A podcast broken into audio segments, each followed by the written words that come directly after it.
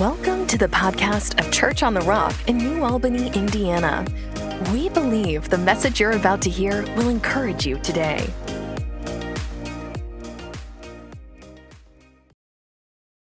to Acts 2 and verse 41. And we're going to talk this morning about life groups, talk about Life Group Sunday, talk about the importance of community, doing life together. This is something I love to talk about. So important to talk about today. So we're going to start here. Now, before we read this, this is the early church, the first 3,000 some believers. And we're going to learn something today from these early believers, this early church, on how they lived their life. So, Acts chapter 2, verse 41. Those who believed what Peter said were baptized and added to the church that day, about 3,000 in all. All the believers devoted themselves to the apostles' teaching and to fellowship and to sharing in meals, including the Lord's Supper, what we just took, and to prayer. And a deep sense of awe came over all of them, and the apostles performed many miraculous signs and wonders. And all the believers met together in one place. Come on, that's what we're doing today. And shared everything they had. And they sold their property and possessions and shared their money with those in need. And they worshiped together at the temple each day and met in homes for the Lord's Supper and shared their meals with great joy and generosity. All the while praising God and enjoying the goodwill of all the people. And each day the Lord added to their fellowship those who were being saved. So today, if you're taking notes, the title of my message is Created for Community. Created for Community. So this morning i just want to share to you share with you about the importance of doing life with other people in community. Now all of human history people lived in community. This is not a new idea. This is a very old idea. And all throughout human history people lived in communities. They lived in tribes. They had people they did life with they lived in a family system and, and really, back then, they did it for very practical reasons survival.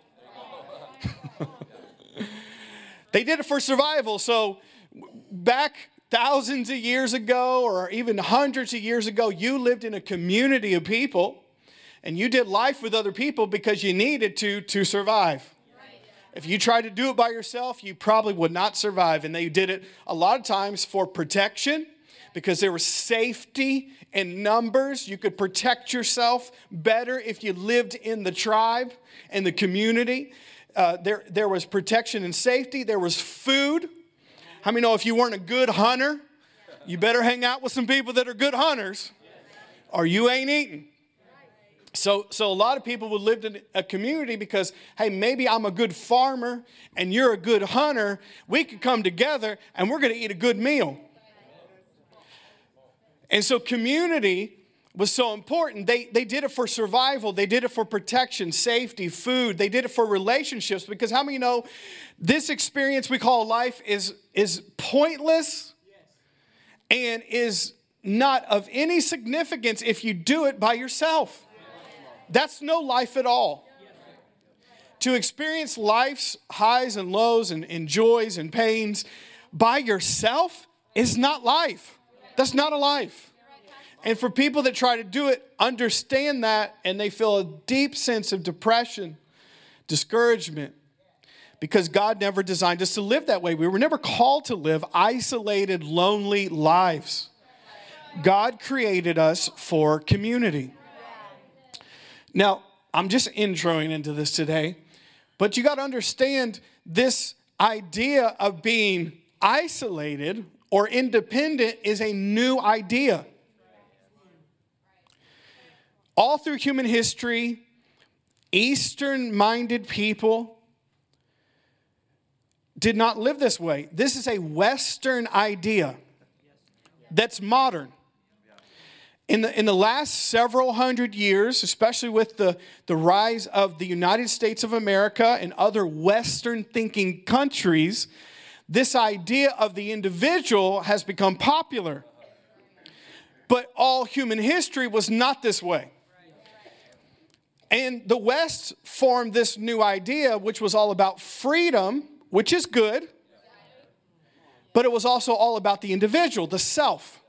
So it became very self centered. Now, freedom is good, but the focus on yourself is not. And we see the West has turned this into it's not about the group or the community anymore, it's about the individual. And that's American thinking, but it's not biblical thinking. Come on, Patriots.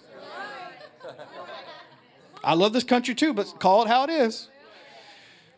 Because all human history was, it was all about the tribe. It was all about the community. It was all about the group. People were not self focused, they were community focused because there was strength and protection and safety and community because God created us to need each other. He created us to live in community with each other. And when we don't do it God's ways, we don't get the results that God wants for us.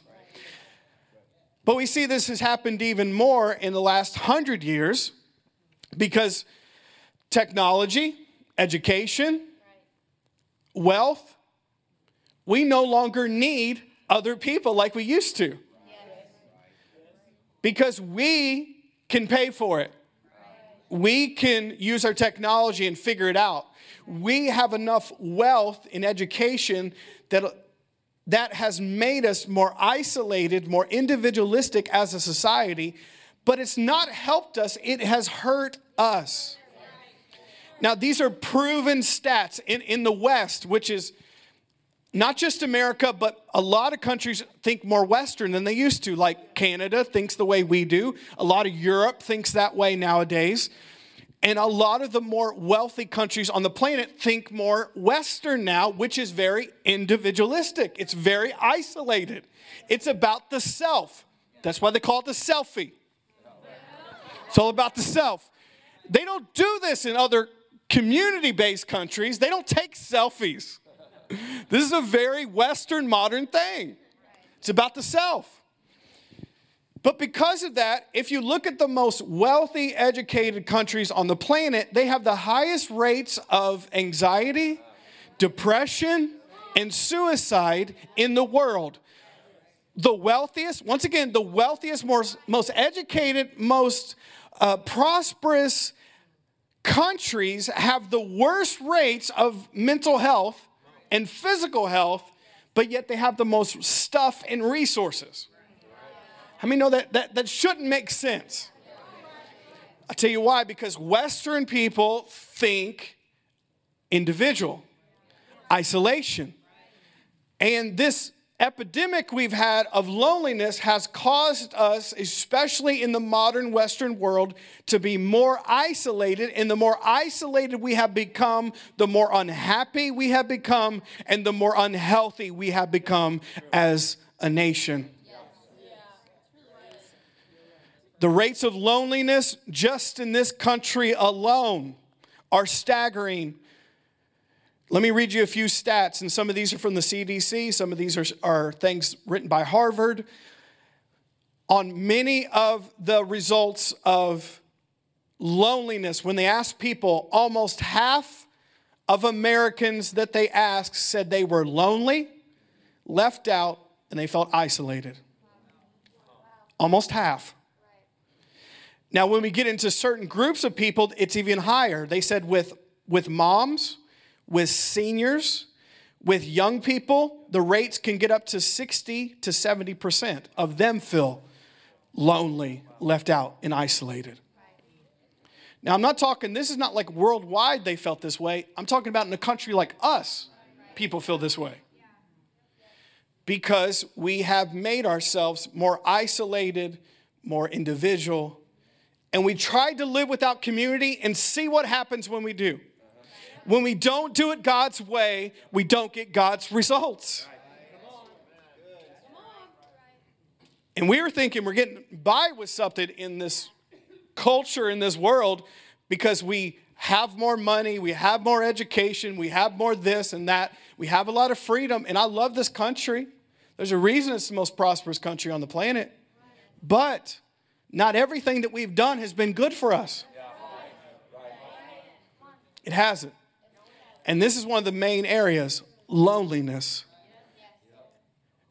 So we see there's an epidemic of loneliness, especially in Western modern thinking countries like ours.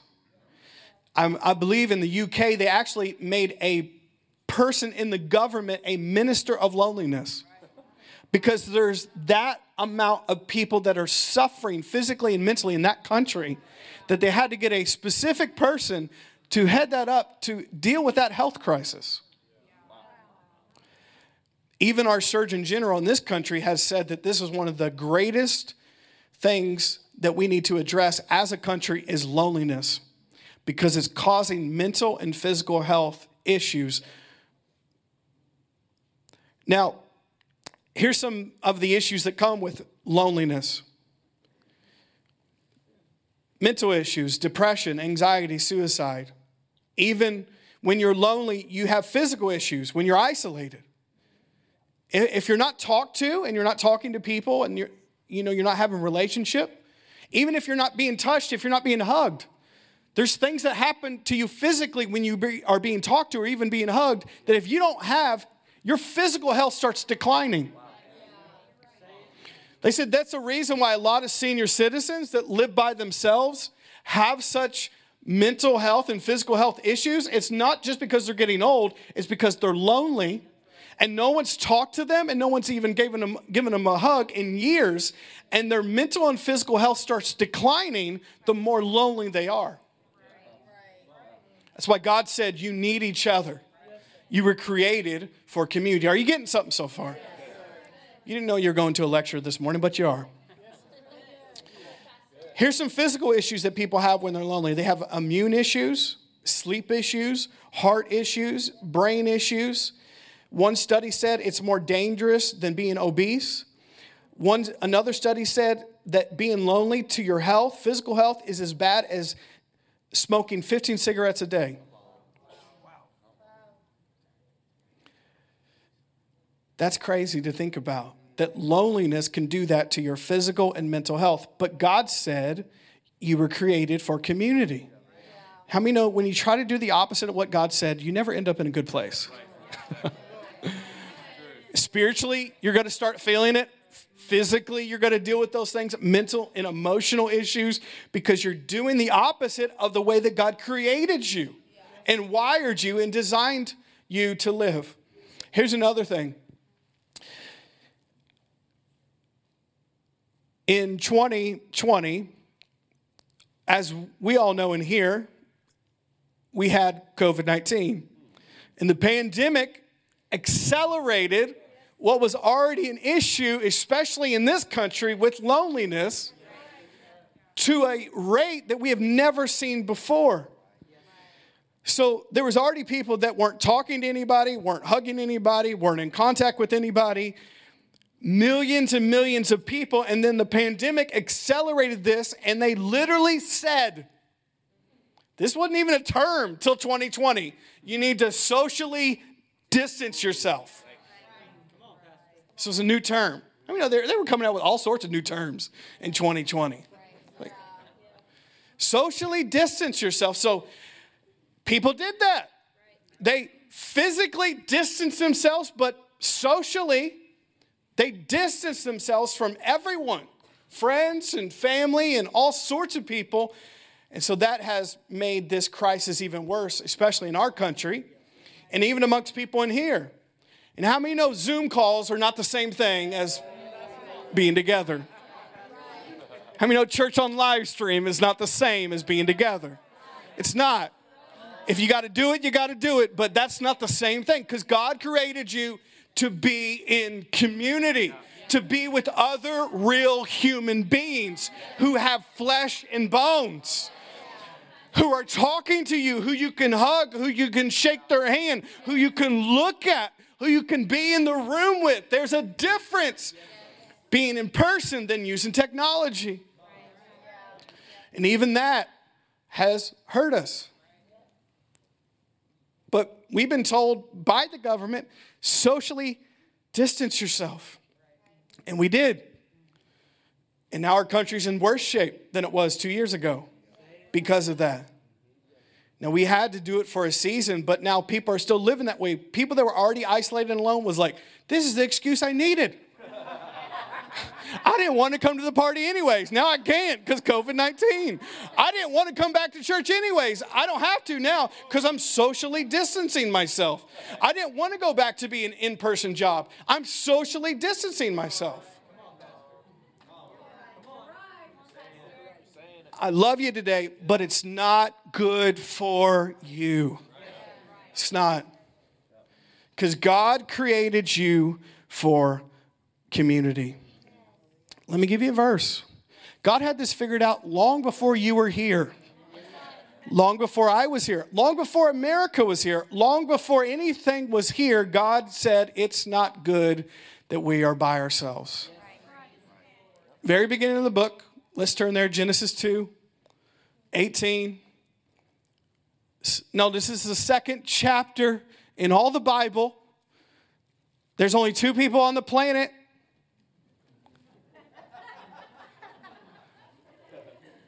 And the Lord God said, It's not good for man to be alone.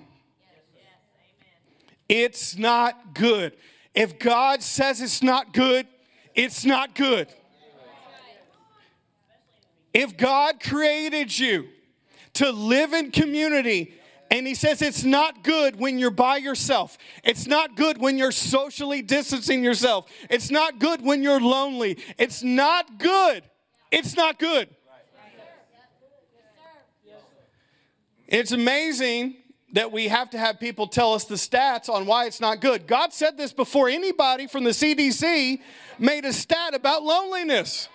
God said this before Harvard figured this out. God said this before the minister of loneliness in the UK figured this out. God knew that we needed each other, we needed community. It's not good that you're alone. He created you for community. Once again, when we do it our own way, we get our own results, which is physical issues, mental issues, spiritual issues, because we're living outside of God's design for us. Because God wired us to need each other. He wired us to need not just Him, but other people. That's the way God created us, and He created us to live in community. Now, God could have told Adam, It's me and you. We don't need nobody else, Adam. That's the way a lot of Christians talk. Oh, I just got the Lord. Yeah, and you're messed up. And you don't think right because you're isolated and you're alone. And God said, It's not good that you're alone. It's not good that you're alone. That's why God puts people in our lives, He puts community in our lives, He puts friends and family, He gives us a tribe, He gives us a people to belong to, He gives us a church to be a part of because God created us for community. Are you getting something this morning? God created us this way. And if we live outside of it, we pay the consequences of it. Once again, that's not God's judgment. When we do our own stupid thing, break this down a little bit, and then we pay the consequences of it, don't blame God for the results. That's what 99% of people do. Like, God, why did this happen? You ignored what God said, you did your own thing, then you got the results of it, and then you try to come back and blame God because He did it. You did it by not listening to him in the first place. And we've served such a great God. I'm preaching better than you're responding today. We serve such a great God, even when we do the wrong thing, he still can redeem it and restore it and put us back on the right path, even if we've ignored him a thousand other times. That's how good God is. We get ourselves in trouble, then he comes and rescues us and puts us right back on the right path. So, this morning, never blame God for the results you're getting in your life like He did this when we, knowing internally, we made that own decision ourselves. It's not good the man's alone. Here's another verse, Proverbs 18, verse 1. Proverbs 18, 1 in the Amplified, it says, He who willfully, so that means on purpose, separates himself from God and man, seeks his own desire, and he quarrels against all sound wisdom. Listen to that. It's saying if you on purpose try to isolate yourself from other people, God and people that could help you, you are asking for it. That's what this verse says. You are quarreling with all sound wisdom. Some translations say sound judgment. It's saying you're, you're going the opposite way of wisdom. When you separate yourself from God, but also when you separate yourself from other people. Why? Because it's not good that man is alone. When we isolate ourselves, we are prime targets for the enemy. That's why it's unwise when we isolate ourselves and we're alone. That's when the enemy comes after us the most. He doesn't attack the tribe, he attacks the individual. He doesn't go after the herd, he goes after the single one. Now, on Saturday nights, if you want to know a little bit about my sermon preparation, this is kind of how it goes. I'm always thinking about messages. There's preaching and everything. If you're a preacher, everything preaches.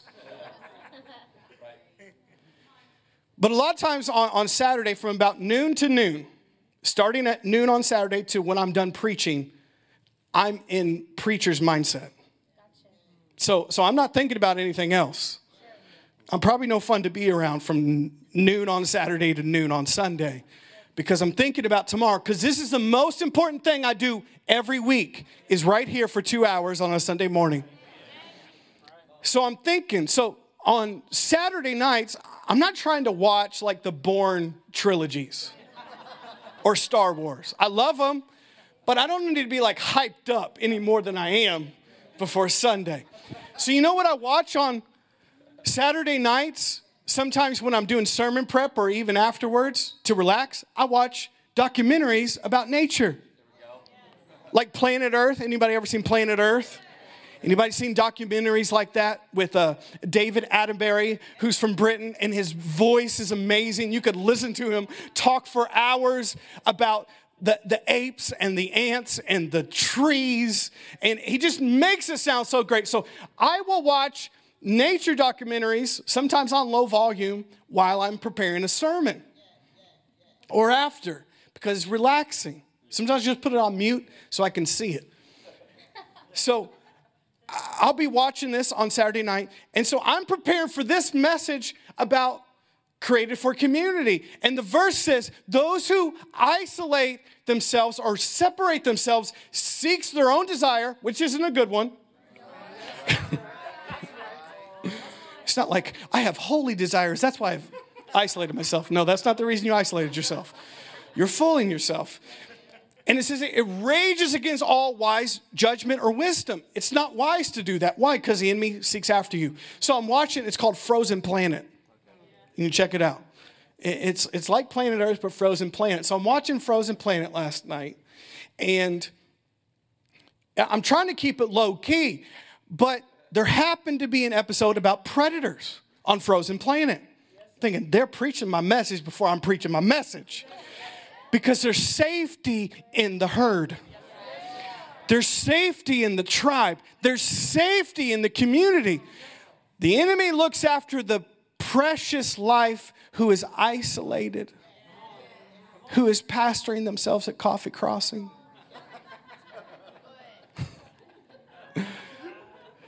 who's tried all the churches in southern Indiana, but you can't find one because none of them are as per- perfect as you are, right?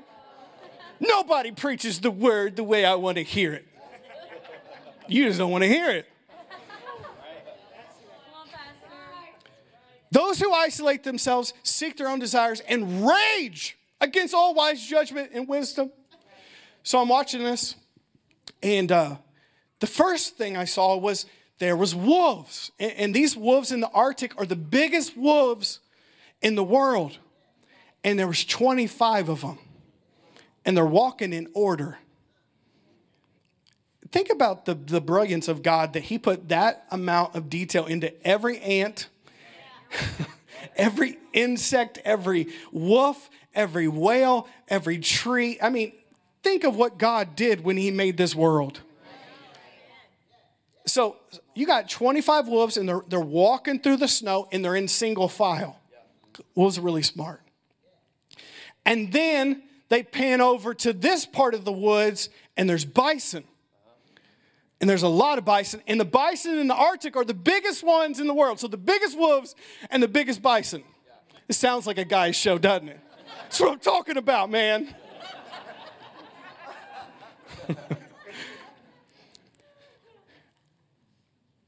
but they, they, they zoomed in on it, and so the 25 wolves start circling the bison in this big open field of snow. But the bison are way bigger, way stronger, and they have horns. So there's, there's a bunch of little wolves that try to come grab bison, but they're all together. They can't get them when they're all together. And so, so the bison are headbutting these wolves. That's what I'm talking about. headbutting these wolves. But they're, they're still circling, but the wolves don't get up, give up. They're, they're looking for a weak link. They're looking for the one who isolates himself and separates himself willfully from community in, in, life groups and in, church people. And I was going to do my own thing, Pastor, and I don't need nobody else. All right, bison.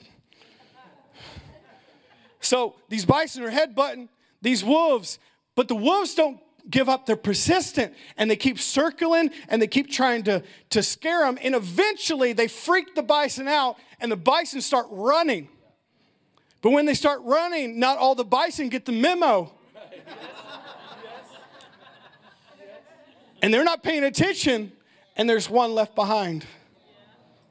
You guys are so sad. they didn't show all the gory details. It was his own fault. He was by himself.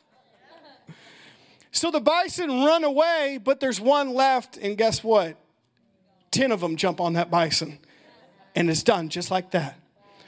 Because a person who isolates himself seeks his own desires and rages against all wise judgment and wisdom. You're prey for the enemy when you live outside of church community. When you don't come on Sunday mornings, you're a prey for the enemy. When you avoid life groups, you're a prey for the community. When you do your own thing all week and you don't talk to any church people, you are prey for the enemy. You think you're being independent, but you're being dumb. You are.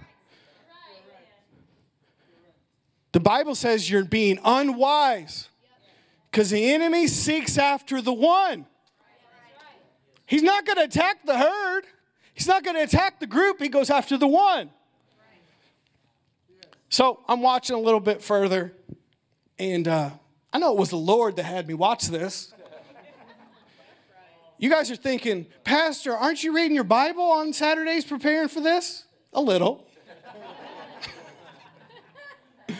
but anything can preach to you. So I watch in Frozen Planet because it's still talking about predators. And you guys have all seen the movie Free Willy, right? That's not what they're really like in real life, guys. Savages. Those type of Free Willy whales in real life, murderers. They're not letting children ride their backs and jump into the ocean. No, they're not. Real life orca whales like that are called killer whales. Don't tell your children I said this. the reason it's on my mind is Natalie told me this week she watched Free Willy. I happen to not share this information I'm about to share you with you what happens with Free Willy type whales. A man or woman who isolates himself is not wise. So these orca whales, I think they're called orcas. Anybody know? Orca whales, killer whales. The free willy whale. You know the ones they look like Dalmatians, they're black and white whales. So they're in the Arctic, and there's this big, fat, nasty seal perched up on a little iceberg. And they even said, the documentary guy was like, they don't want to mess with this seal because he's like a mean old seal. He looked like a biker seal. Like he had he had like scars over him and he had like a mustache and he had super sharp teeth and he was like this is not the seal you want to mess with. But these whales there was a pack of them. Once again, God puts so much intelligence even in these animals. These orca whales, this is how they start.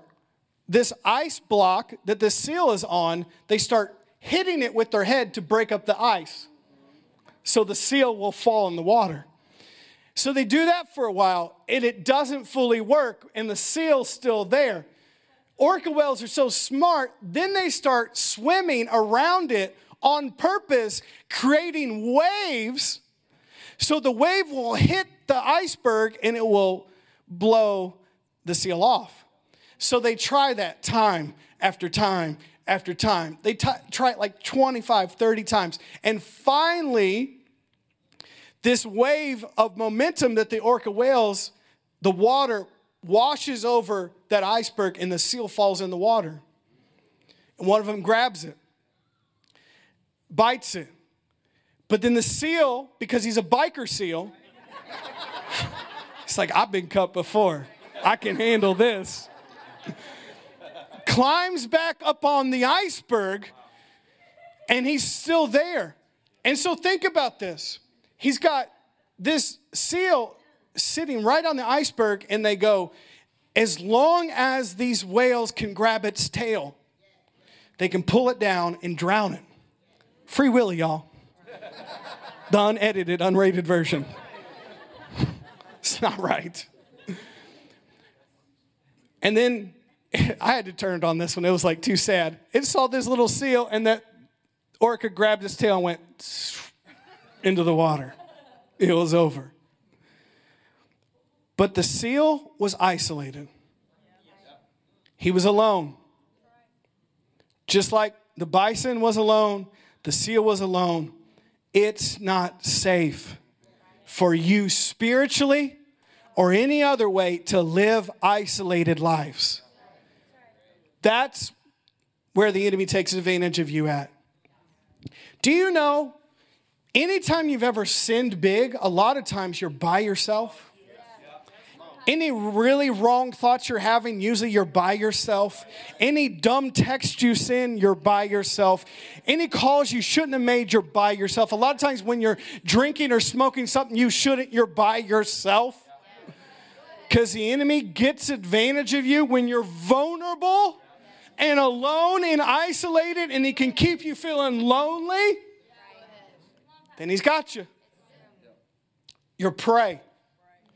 But when you're in the tribe, the herd, the community, there's safety in numbers. You guys still follow me today?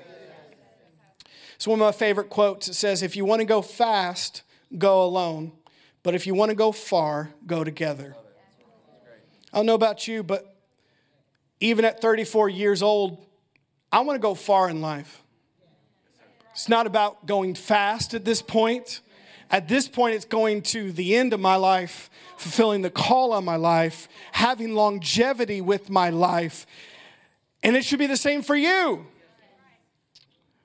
But if you do it by yourself, you won't get there. If you want to go fast, go alone. But if you want to go far, go together. I told you everything preaches. Um, I know a few weeks ago you stopped watching TV after I convicted you. But I've still been watching TV since I convicted myself. just the right stuff. So, just in my personal devotional life, I feed off of nature documentaries and Star Wars. Because they preach to me, they speak to my heart. But another quote ministered to me this week, and it was from the book of Boba Fett.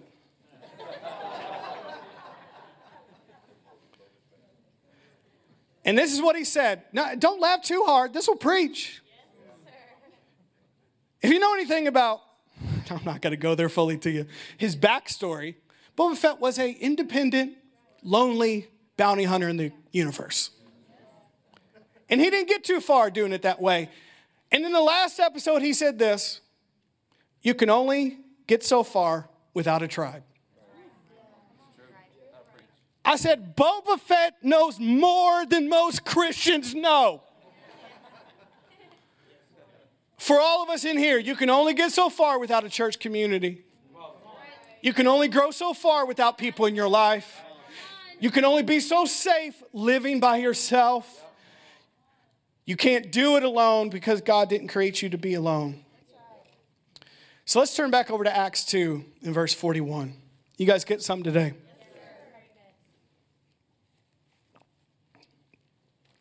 I'm a happy man because I fit a Star Wars and a Planet Earth quote all in one message. You can only get so far without a tribe.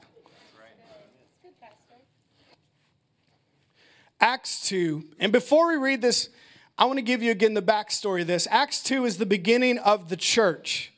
Now, we're going to be talking out of this passage the entire week or the entire month, really, of February because it's the early church. And the early church should be the blueprint for our church on how churches should do life. And if you read the book of Acts, the book of Acts is the first 30 years of the church. And it, it shows you how 120 disciples in an upper room that were scared and alone got filled with the Holy Ghost. I'm still Pentecostal, by the way he got they got filled with the holy ghost and they got boldness and they went out of the upper room and they started preaching the gospel. They started laying hands on the sick and seeing them recover. They started casting out demons. They started doing the same works that jesus told them they would do. And they came out of that upper room and 120 people turned into 3120 people on the first day of the church but if you read the book of Acts and you know church history, the first 30 years, that little church turned into 3,000 to 5,000 to 10,000 to 100,000 to 300,000. That couple hundred years later, the early church had turned the known world upside down. And you see a couple hundred years later, the Roman Empire falling, but Christianity rising. Yeah. In all of church history, the past 2,000 years, Christianity has shaped the past 2,000 years of the world history because of the church. That group of 120 people started with them. But when we read in the book of Acts, we see here that there are some things that these early believers did that were essential, they were foundational to a healthy church. And we're going to talk about all of these the next several weeks. And of course, today we're talking about doing life together. But next week we're going to talk about prayer, which that's in these verses. We're going to talk about giving and generosity, which that's in these verses. We're going to talk about serving and being on a team, which that's in these verses as well. We see that as soon as people were saved, God gave them a community and a family to belong to. Come on, I need an amen in the house of God as soon as people were saved because he knew these people will not make it without a tribe, without a community, without a family. They need each other. So let's read here Acts 2, verse 41. Those who believed what Peter said were baptized and added to the church that day. So, once again, there was already 120 disciples. And Peter gave an altar call, and 3,000 people got saved. So there's about 3,120 people. Now, about 3,000 in all. Next verse. Listen what it says. All the believers devoted themselves to the apostles' teaching and to fellowship and to sharing in meals, including the Lord's Supper and to prayer. But let's read the first word all. This series is called All In. It's called All In. Because for a church to be the church that God has called it to be, all people have to be involved in it. Everyone in that church has to go all in. That's why the early church was successful. It wasn't that there was 3,120 believers and 100 people signed up for life group. No, all of them. It, it wasn't that there was 3,120 believers and 500 people tithed. No, no, no. It, it wasn't that there was 3,120 believers and a thousand of them prayed. No, it says all. And that's why the early church changed the world. Come on, I need you to help me today. All the believers, all 3,120 of them in that church, all of them, all of them went all in. And that's what made that church so powerful, so strong, and it became such a growing church. I love it if you read in the original language, it says the verb tense used here by Luke says that this was not a one time thing. That, that they're going to do what they did here. This was a ongoing, reoccurring, habitual activity with every member of that church. That means they lived this way. So, everything we're going to read in these verses, this wasn't just like they got saved and fired up and they did it for a month or they did it for a year. The early church lived this way, it was an ongoing way to live, that they lived in community, that they listened to the apostles' teaching, that they prayed together, that they ate together, that they gave together, that they served together, that they met in the church and they met house to house. This was not a one time thing, there was a reoccurring, ongoing, habitual way of living. This is the way they lived their life not for a season, not for 10 years or 30 years. Their whole life they lived this way. That's why the church changed the world. Come on in this house to this morning. All the believers, all of them, all in. Every single one of them. Not everybody making excuses for themselves. Pastor's not talking to me this morning. Yes, I am. He couldn't be talking about me. Yes, I am. Because as a pastor, it's part of my job to tell you what's good for you and what's going to help your life. And church community will change your life and help it like nothing else will. It's going to help you. It's essential to the Christian faith. But notice what it says all the believers devoted. This was mean, means they were doing it with their heart, they were doing it with their passion. They, they were giving themselves to this. All these 3,120 believers devoted themselves to the apostles' teaching. Now, what's that? That means that they went to hear somebody in spiritual leadership preach to them the word like you're doing this morning. And they would do this ongoingly. And to fellowship and to sharing in meals, including the Lord's Supper, and to prayer, and to fellowship, and to fellowship. It's a very church word, I realize that. But this word fellowship in the Greek is the word koinonia. Now, this word koinonia means an intimate, close association. It means to share with, to have in common with, to participate with. This was not just, I go to church with them. I wave at them on Sunday morning. We say, God bless. God bless you. God bless you. God bless you. You have no, you don't know those people. You don't know those people. Listen to me this morning. I don't want a church like that. I'm not living that way, and you ain't living that way either. That's what most churches are. They live whatever the way they want to live and come in on Sunday morning dressed up and like, God bless.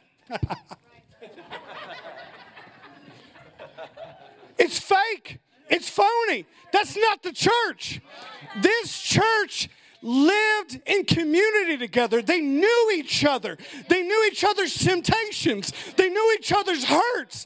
They knew each other's sins. They knew each other's family and their kids. And where they went to work, they knew their dreams and their hopes. They did life together, not just this hi and bye, and I go to church with you. Some nonsense. That's why there's so many dry, dead religious churches, because they live that way. I'd rather sit at home and watch more documentaries on nature than to be a part of a church like that. That's not the way the early church was. That's real church. And I encourage you as a church family, stop being religious with each other. Start being real with one another. Start knowing somebody beyond the Sunday service. You got to. And they fellowship together. That fellowship was an intimate, close relationship, sharing their life with each other, their interest. They had all things in common. They participated together. That's the kind of fellowship they had. That's what we need to have. And notice what it goes on and says, and they shared their meals together, and they shared their life together. They prayed together. They ate the Lord's Supper together. We took that this morning with Brother Les. That's a biblical foundational thing we have to do. It's not insignificant, it's supernatural. If it's done through his church. It's spiritual. So, Pastor, you tell me I can go to Porto with church people and it be spiritual? Yes. That's just as much as the church is than me preaching on a Sunday. Because it's the church getting together, there's fellowship, there's spiritual things being imparted back and forth, even at Porto. We're just taking our kids to a park together, a bunch of us moms. It's spiritual. No, no, don't downplay that. That is the church just as much as this is the church. It's got to be both. They fellowship together, they shared life together. Everything. Intimately connected, having all things in common. Fellowship. Now, some of you will say this. We've heard this a long time.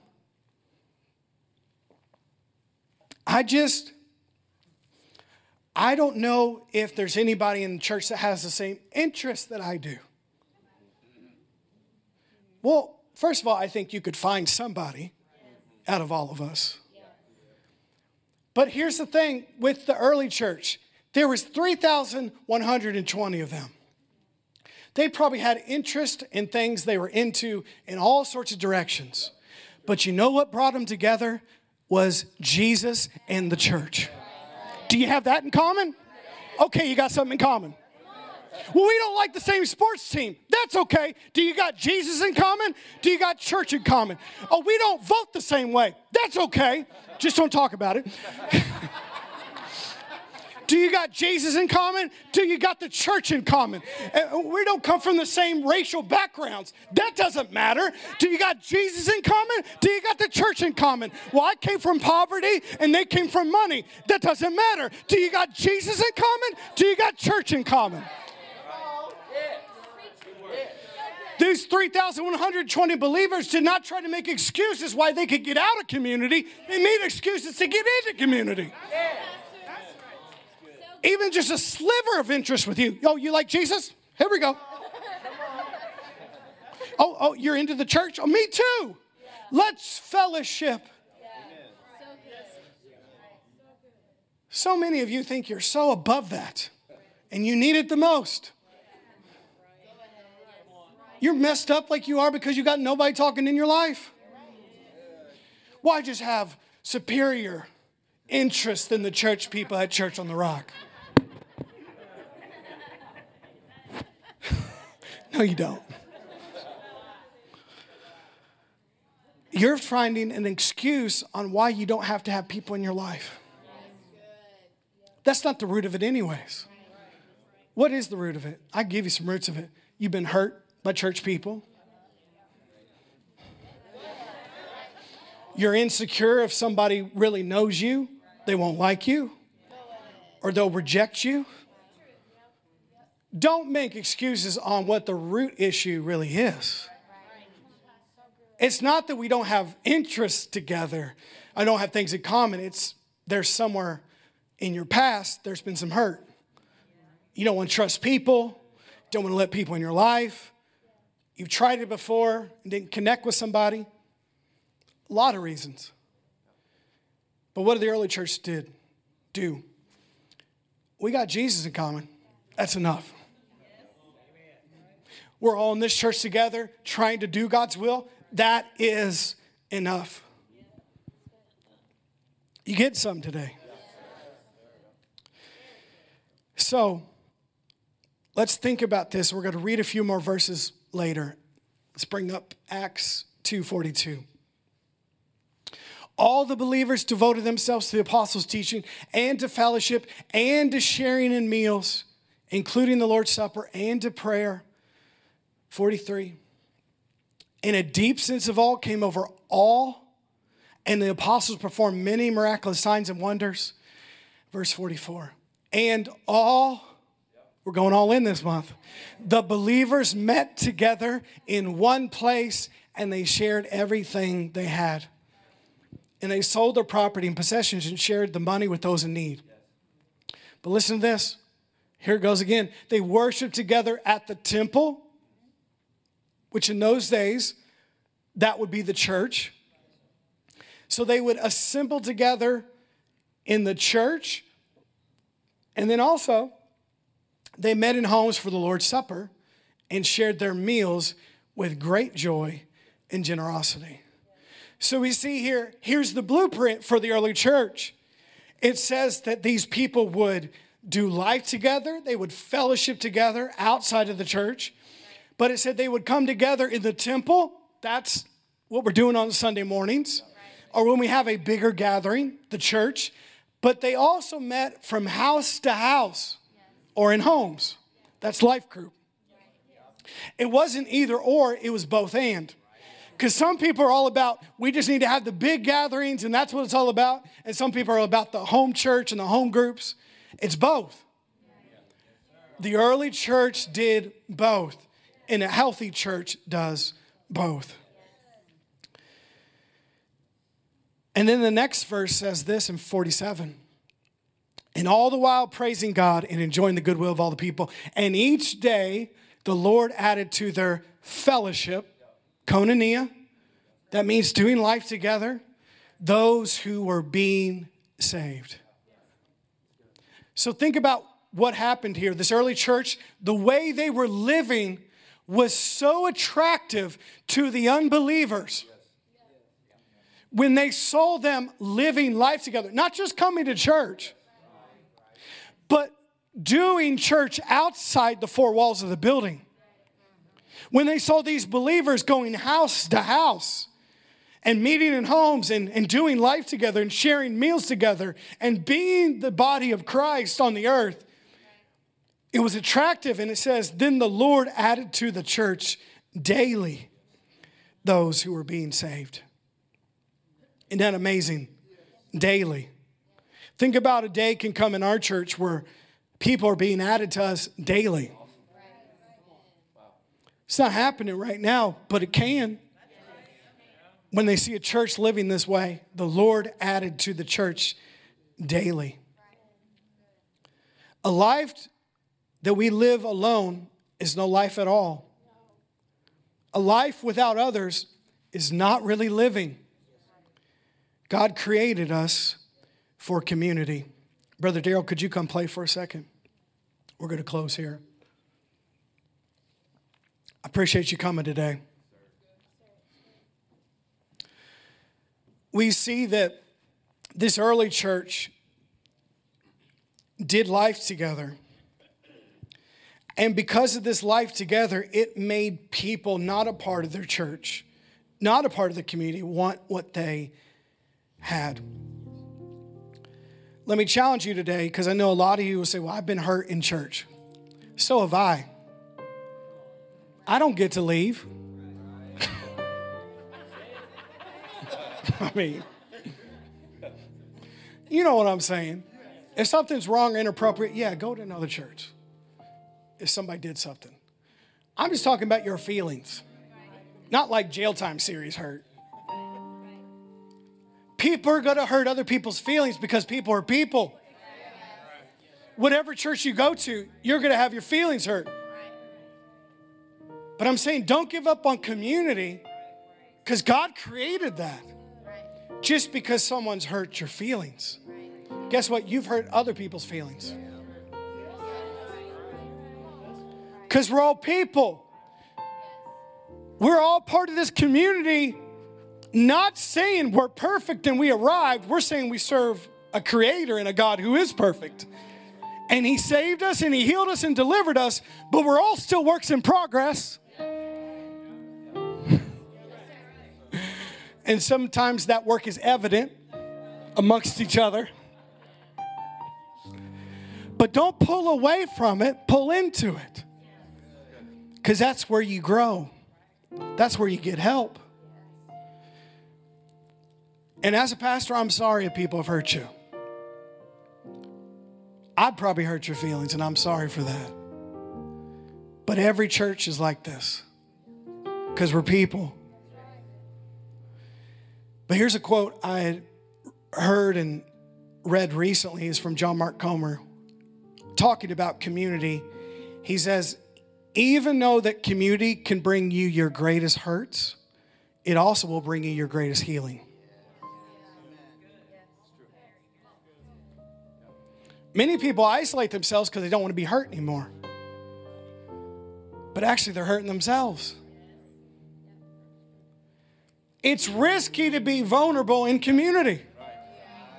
It's risky to be a part of a church. It's risky to open yourself up to others when you've been hurt by other people. It's risky to go to life group and not just sit over there, but actually participate in the conversation. It's risky to take somebody out for coffee and really tell, you, tell them how you're doing. It's risky to open up your life to other people, but it's worth it because it could be your greatest hurt, but also will bring you your greatest healing.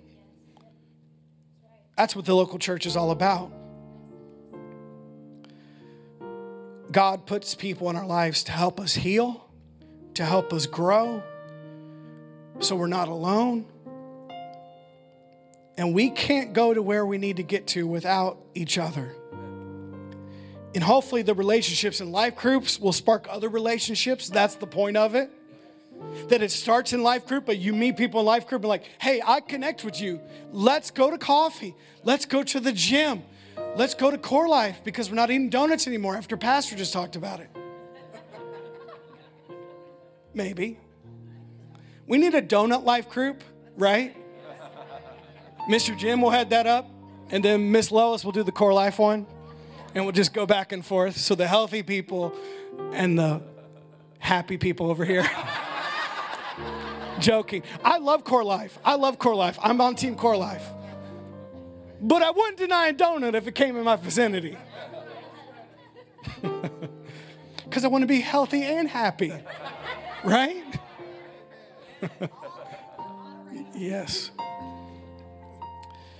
So, in a moment, hey, we're going to dismiss you guys in a second. I'm going to read one last verse and we're going to go in the back. We're going to sign up for life groups and there's there's men's groups, there's women's groups, there's Corey groups for the middle school and high school in this church. And I want you to sign up. We we made it where there's about 12 for each group. So if the group's full, please find another group to go to. So it's not too much on the leader. But at the end of the day, we will make a way if you want to be involved at Church on the Rock to be involved in a group. If you're wondering if this is for you, it's for you. If you're wondering if I'm talking to you, I'm talking to you. If you want to know what's best for you, your pastor says this is what's best for you. It's not a big commitment. Something we didn't add, but we could have is this early church has said, if you're reading it right, it said they met daily in the temple and house to house.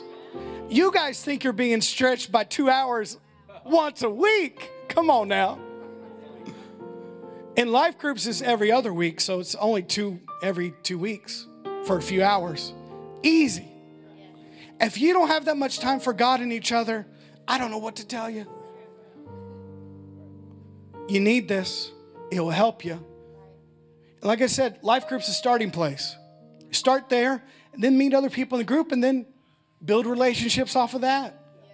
But we all need each other, we all need community. Last verse in the message translation. That day, about 3,000 took him at his word, were baptized, and were signed up, like what you're about to do, right? I only got three amens on that. They were all signed up. They committed themselves to the teachings of the apostles, the life together. Notice the message translates it the life together for fellowship, the common meal, and the prayers. Everyone around was in awe at all these wonders and signs done through the apostles, and all the believers lived in wonderful harmony. Holding everything in common, they sold whatever they owned and pulled their resources to each person's need was met. They followed a daily discipline of worship in the temple, followed by meals at home. Every meal a celebration, exuberant and joyful as they praised God. People in general liked what they saw. Every day their number grew as God added to those who were saved. Isn't that good today? You were created for community, and I love you this morning. So let's pray. We'll go in the back. Father, we love you today. Thank you for this time together. We thank you for your presence in this place. I pray over every person in here that we would not be isolated anymore. We would open ourselves up to healthy community and healthy relationships. Father, I pray that any spirit of loneliness would be broken over people's life, that they would be renewed today, that they would be changed today, that Father, they would realize today they don't have to keep doing life alone, but they can be a part of a community that loves you and can be a new family to them. Father, we thank you for it today. Bless this Life Group Sunday. I pray that our groups would overflow that we would have to make more groups because of the amount of people that want to be involved in doing life together. We thank you for the best season of Life Group that we've had so far for spring of 2022. And we thank you for it today. In Jesus' name, amen.